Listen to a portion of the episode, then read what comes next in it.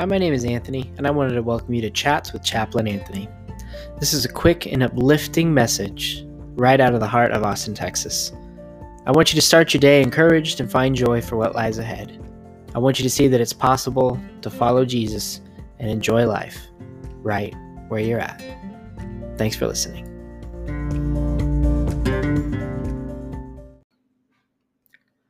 Hope things are going good in your day so far.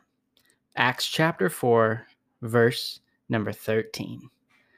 Now, when they saw the boldness of Peter and John and perceived that they were uneducated, common men, they were astonished, and they recognized that they had been with Jesus. These religious leaders, the council, captain of the temple, were critiquing and criticizing Peter and John. But their gold, their boldness, their faith, their confidence in having spent time with Jesus and preaching Jesus was ever so evident. You in your life today, I want you to be encouraged. It doesn't matter about your pedigree, your education, your degree, your experience. Simply see that seeing and knowing who Jesus is is enough for you. Have confidence in that. Don't worry that you haven't preached before. Don't worry that you don't have your own podium to preach on.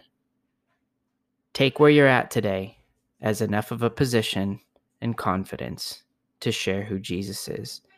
It's a beautiful week to remember the goodness of God and to share his love with others. If you've seen him, share him. Today is your day. I'm believing in you. Hang in there.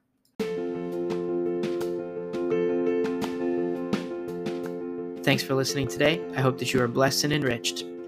Anthony serves as a chaplain in the Austin, Texas area in both the corporate world and for the United States Army Reserves.